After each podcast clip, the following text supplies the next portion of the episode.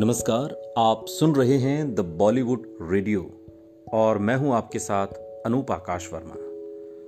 दोस्तों, आज का किस्सा है शशि कपूर का।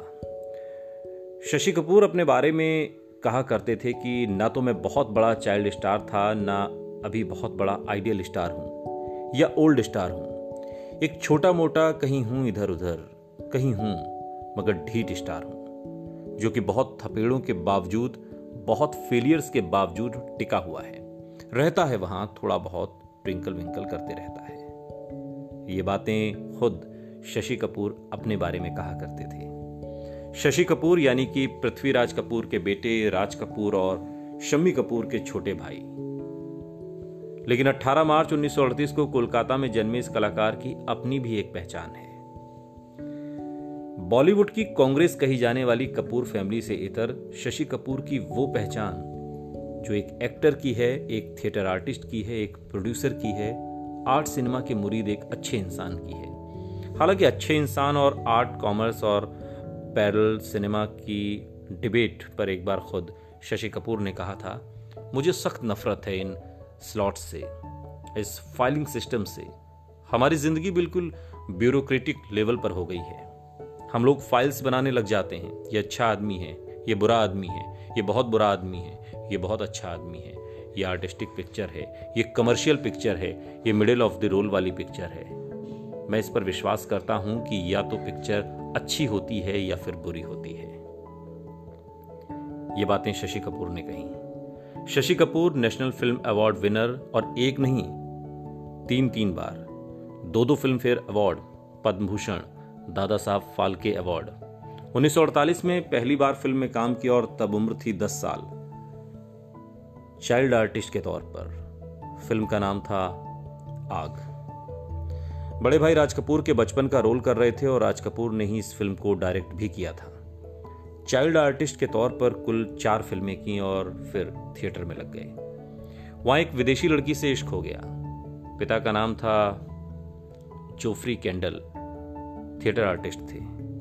थिएटर कंपनी सेक्स पिराना के मालिक और भारत भर में टूर करने वाली थिएटर कंपनी।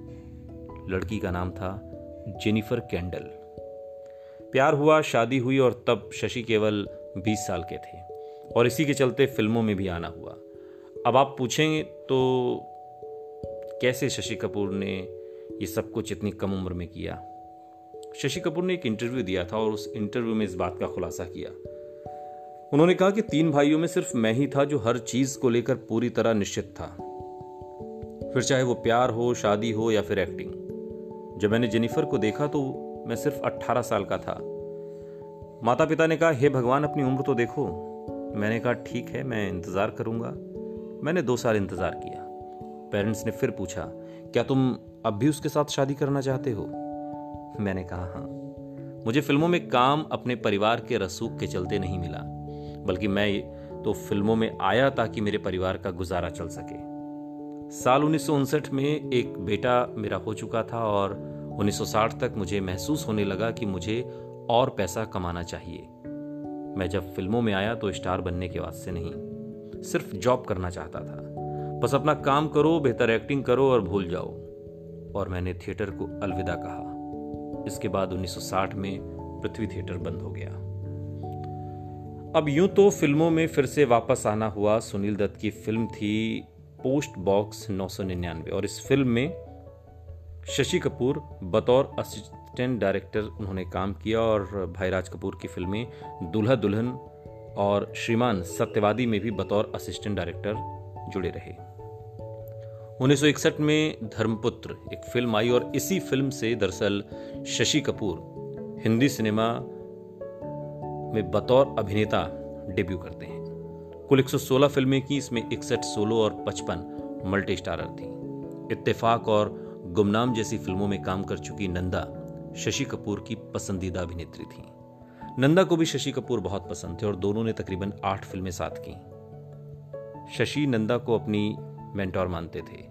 उनके करियर को संभालने में नंदा ने बहुत मदद की थी।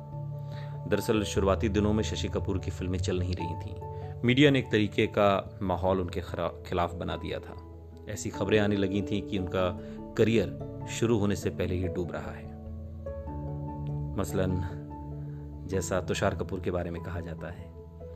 अब एक्ट्रेसेस एक तरीके से शशि कपूर को अपने लिए अनलकी मानने लगी थी। कोई एक्ट्रेस शशि कपूर के साथ काम करने को तैयार नहीं थी और उस दौर में नंदा ने हाँ कर दी। और वो भी कोई नानुकुर के साथ नहीं सीधे सीधे हाँ।